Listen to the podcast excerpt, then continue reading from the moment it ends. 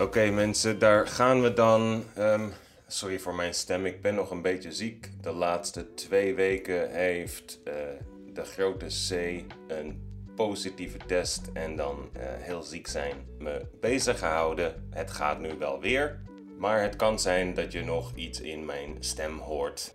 Maar ik werd gek van het niet werken, dus eh, ik dacht, we gaan het vandaag weer eens proberen.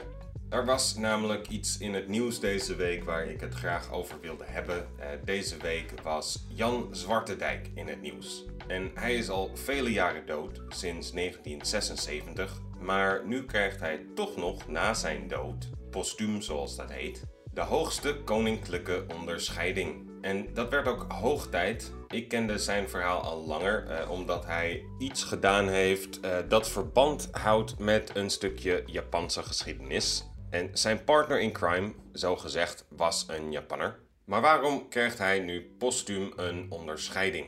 Eerst even de boodschappen. Welkom bij de podcast van Dutch Today. Uh, er is ook een YouTube-kanaal en een Instagram. Abonneer je daar ook op. Uh, laat een review achter alsjeblieft voor de podcast. En je kunt ook je waardering tonen door iets te doneren via de Buy Me a Coffee link in de beschrijving. En nu weer terug naar Jan.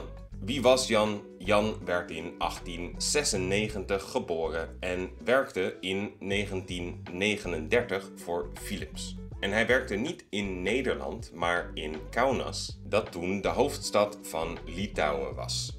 In 1940, toen Duitsland Nederland binnenviel en annexeerde, besloot de Nederlandse regering de Nederlandse consul in Kaunas te ontslaan. En dit deden ze omdat de consul in Kaunas sympathiseerde met de nazi's.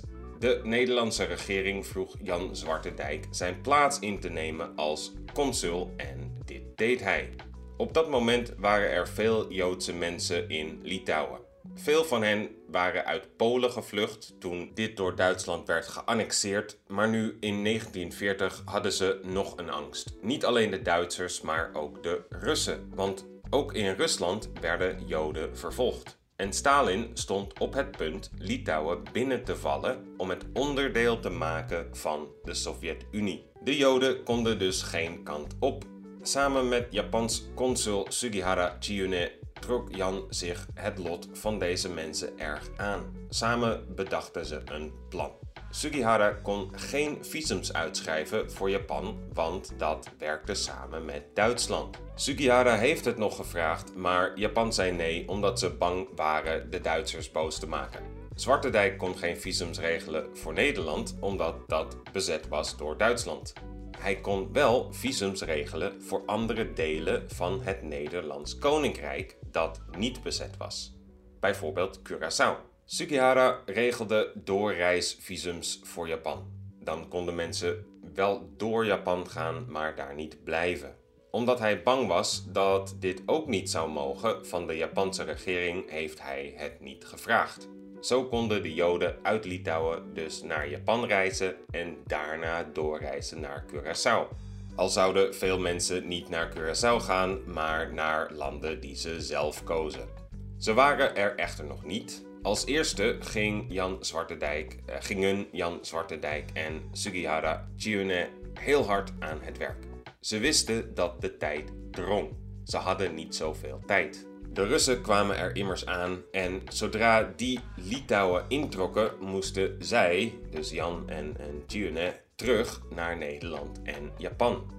Ze sliepen nog maar vier uur per nacht en schreven de rest van de tijd constant visums en doorreisvisums. Zelfs toen Sugihara in de trein zat om terug te keren naar Japan, gooide hij blanco doorreisvisums uit de ramen naar de mensen die op het perron stonden en naar hem riepen om hulp. Hoe is het gegaan met de mensen die Zwartendijk en Sugihara hebben geholpen? De reis begon voor hen pas met het visum. Ze namen de boot vanuit Litouwen naar Japan, of als ze niet genoeg geld daarvoor hadden, reisden ze met de Trans-Siberische Express door Rusland naar Japan.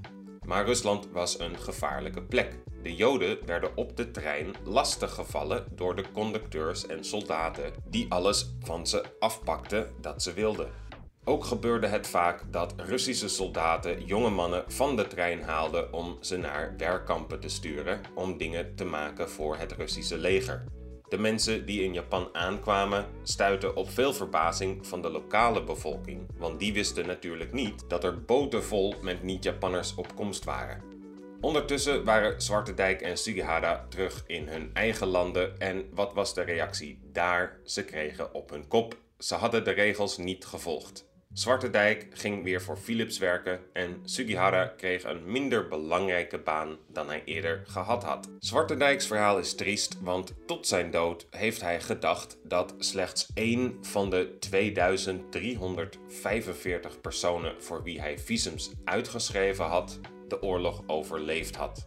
Op de dag van zijn begrafenis kwam er echter een brief aan bij zijn familie van de Holocaust Research Center, uh, waarin stond het Holocaust Research Center, waarin stond dat niet één persoon, maar 95% van de mensen voor wie Jan Zwartendijk een visum had uitgeschreven, de oorlog overleefd hadden. Het is triest dat hij dit zelf nooit heeft geweten. Voor Sugihara ging dit anders. In 1968 vond een Poolse Jood die in Japan werkte hem.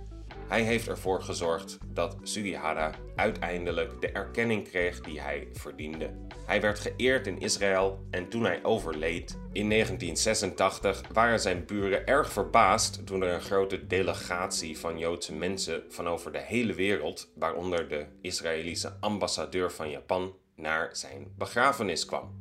Zoals dat met veel van Japan haar grootste helden en artiesten gaat, was ook Sugihara lange tijd in het buitenland bekend voordat hij bekendheid kreeg in Japan zelf.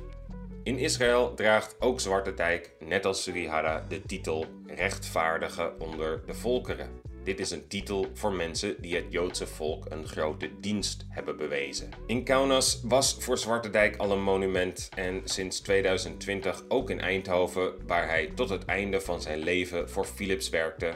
En vijf jaar geleden heeft zijn familie officieel excuses gehad van de Nederlandse regering. En deze week heeft een politicus van de partij D66, Sjoerd Sjoerdsma, initiatief genomen om dit te veranderen. Hij en alle andere leden van de Tweede Kamer hebben een brief gestuurd aan Mark Rutte en de koning om Zwarte Dijk postuum, dus na zijn dood, toch nog een onderscheiding te geven. De hoogste titel mogelijk, het Groot Kruis in de Orde van de Nederlandse Leeuw. Dit is heel speciaal omdat mensen dit eigenlijk alleen kunnen krijgen wanneer ze nog leven. Of hij het ook krijgt, uh, dat moeten we zien. Maar het feit dat nu meer mensen weten wie hij was en wat hij gedaan heeft, is een goed begin. Ik zal eindigen met de woorden van Sugihara die hij zei toen hij gevraagd werd waarom hij deed wat hij gedaan had. En laten we hopen dat wij allemaal in zo'n situatie hetzelfde zouden doen. Wil je mijn motivatie weten? Nou, het komt van het gevoel dat je krijgt wanneer je oog in oog staat met vluchtelingen die met tranen in hun ogen smeken. Je kunt niet anders dan met ze sympathiseren. Er zaten oudere mensen en vrouwen tussen de vluchtelingen en ze waren zo wanhopig dat ze zelfs mijn schoenen wilden kussen. Ik heb het met eigen ogen gezien. Ik had ook het idee dat de Japanse overheid op dat moment geen uniforme mening had. Sommige militaire leiders waren bang voor de nazi's en sommige politici konden gewoon niet beslissen wat ze vonden. Mensen in Tokio waren niet verenigd en ik kon het contact met hen niet serieus nemen. Dus besloot ik niet langer te wachten op een antwoord. Ik wist zeker dat iemand in de toekomst over me zou klagen, maar ik voelde dat dit het juiste was om te doen. Er is niets mis met mensenlevens redden. Het was in de geest van menselijkheid, van filantropie, van burenliefde.